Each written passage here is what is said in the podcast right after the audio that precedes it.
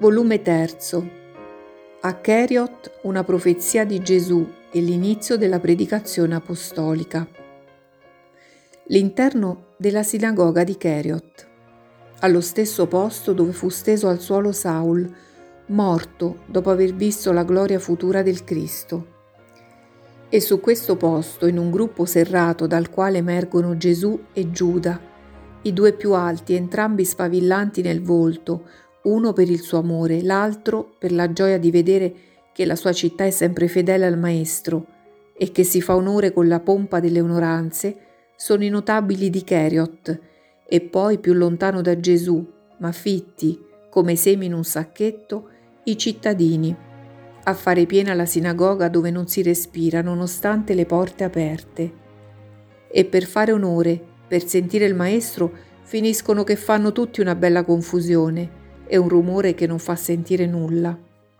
Gesù sopporta e tace, ma gli altri si inquietano e fanno gesti e urlano Silenzio! Ma l'urlo si perde nel frastuono come un grido gettato su una spiaggia in tempesta. Giuda non fa storie, sale su un alto scanno e picchia le lampade che pendono a grappolo fra di loro il metallo cavo suona e le catenelle crepitano fra di loro come strumenti musicali. La gente si cheta e si può finalmente sentire parlare Gesù. Dice al sinagogo, dammi il decimo rotolo di quello scaffale, e avutolo lo scioglie e lo porge al sinagogo dicendo, leggi il quarto capitolo della storia, secondo libro dei Maccabei. Il sinagogo ubbidiente legge e le vicende di Onia e gli errori di Giasone e i tradimenti e i furti di Menelao passano così davanti al pensiero dei presenti.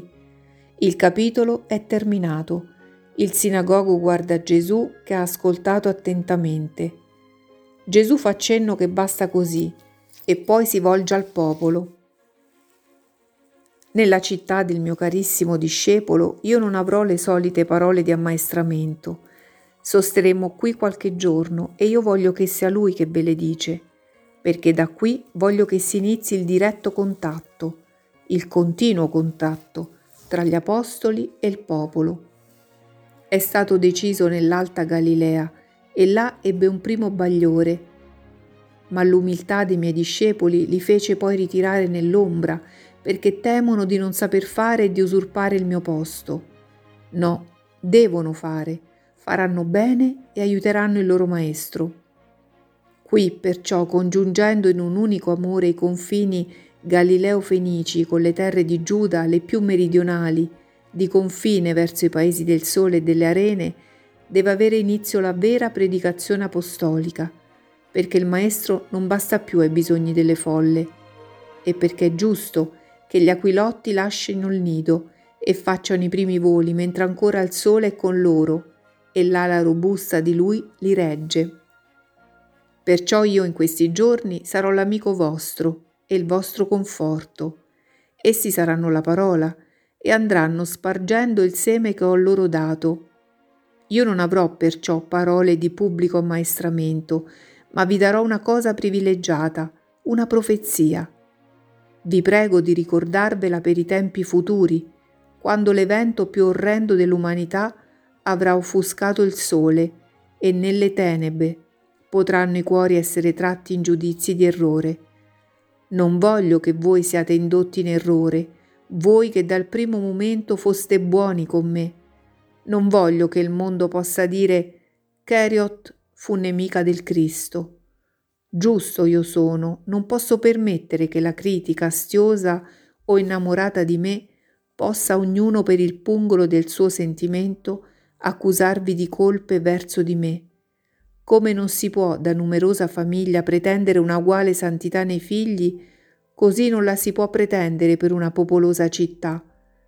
Ma sarebbe forte anticarità dire per un figlio malvagio o per un cittadino non buono tutta la famiglia o tutta la città è anatema.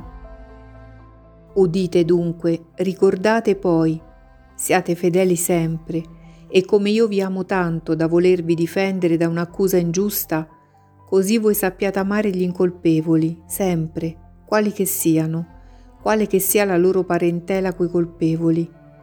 Ora udite, verrà un tempo che in Israele vi saranno delatori del tesoro e della patria, i quali nella speranza di farsi amici gli stranieri parleranno male del vero sommo sacerdote, accusandolo di alleanza con i nemici di Israele e di atti malvagi verso i figli di Dio.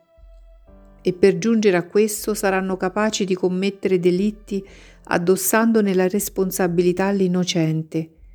E verrà il tempo, sempre in Israele, in cui più ancora che ai tempi di Onia un infame, tramando di essere lui il pontefice, andrà dai potenti in Israele e li corromperà, con loro, ancora più infame, di mendaci parole, e intanto sviserà la verità dei fatti, non parlerà contro le colpe, ma anzi, perseguendo i suoi indegni scopi, si volgerà a corrompere i costumi per avere più facile presa sugli animi privati dall'amicizia con Dio, tutto per giungere al suo scopo. E riuscirà, oh certo, poiché se nella stessa dimora sul monte Moria non sono i ginnasi dell'empio Giasone, in realtà essi sono nei cuori degli abitanti del monte, che per franchigia sono disposti a vendere ciò che è ben più di un terreno, ma è la loro stessa coscienza. I frutti dell'antico errore si vedono ora, e chi ha occhi per vedere vede ciò che avviene là dove dovrebbe essere carità, purezza, giustizia, bontà, religione santa e profonda. Ma se sono frutti che già fanno tremare, i frutti nati dai semi di questi non solo saranno oggetto di tremore, ma di maledizione divina. Ed eccoci alla vera profezia. In verità vi dico che da colui che ha carpito il posto e la fiducia, mediante un gioco lungo e astuto, sarà dato per denaro nelle mani dei nemici il sommo sacerdote, il vero sacerdote, tratto in inganno con proteste d'affetto, indicato ai cornefici con un atto d'amore.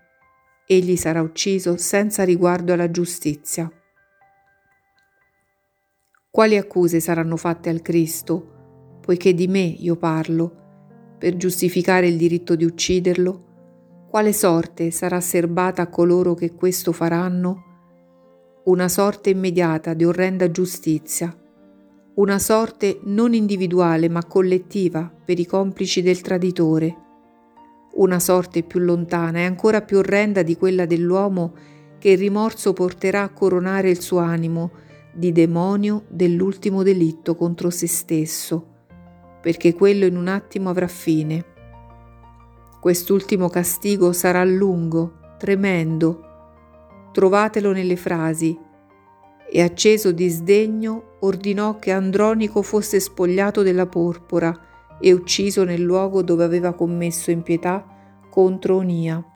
Sì, la razza sacerdotale sarà colpita nei figli oltre che negli esecutori, e il destino della massa complice leggetelo in queste. La voce di questo sangue grida a me dalla terra, or dunque tu sarai maledetto, e sarà detta da Dio a tutto un popolo che non avrà saputo tutelare il dono del cielo, poiché se è vero che io sono venuto per redimere, Guai a coloro che saranno assassini e non redenti, fra questo popolo che ha per prima redenzione la mia parola. Ho detto, ricordatevelo, e quando sentirete dire che io sono un malfattore, dite, no, egli lo ha detto, questo è il segnato che si compie, ed egli è la vittima uccisa per i peccati del mondo. La sinagoga si svuota e tutti parlano e gesticolano sulla profezia e sulla stima che Gesù ha di Giuda quelli di Cheriot sono esaltati dall'onore dato loro dal Messia scegliendo il luogo di un apostolo e proprio dell'apostolo di Cheriot per iniziare il magistero apostolico e anche per il dono della profezia. Per quanto sia triste, è un grande onore averla avuta e con le parole di amore che la precedono.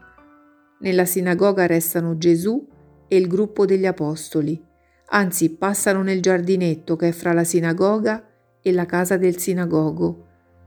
Giuda si è seduto e piange. Perché piangi? Non ne vedo il motivo, dice l'altro Giuda. Ma ecco, quasi quasi farei anche io come lui, Avete sentito? Ora bisogna parlare noi, dice Pietro. Ma un poco lo abbiamo già fatto sul monte, sempre meglio faremo. Tu e Giovanni siete stati subito capaci, dice Giacomo di Zebedeo per rincuorare. Il peggio è per me, ma Dio mi aiuterà, non è vero, maestro? interroga Andrea. Gesù, che scorreva dei rotoli che si era portati con sé, si volta e dice: Cosa dicevi? che Dio mi aiuterà quando dovrò parlare. Cercherò di ripetere le tue parole il meglio che posso. Ma mio fratello ha paura e Giuda piange. Piangi? Perché? domanda Gesù. Perché veramente io ho peccato. Andrea e Tommaso lo possono dire, io ho fatto maldicenza su te, e tu mi benefichi chiamandomi carissimo discepolo e volendomi maestro qui. Quanto amore. Ma non lo sapevi che ti amavo? Sì, ma... Grazie, maestro, non mormorerò mai più, perché veramente io sono le tenebre e tu sei la luce.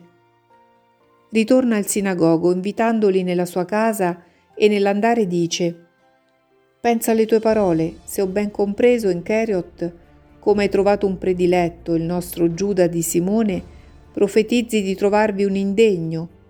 Ciò mi accora, meno male che Giuda compenserà l'altro. Con tutto me stesso, dice Giuda che si è ripreso. Gesù non parla, ma guarda i suoi interlocutori e fa un gesto aprendo le braccia come per dire così è.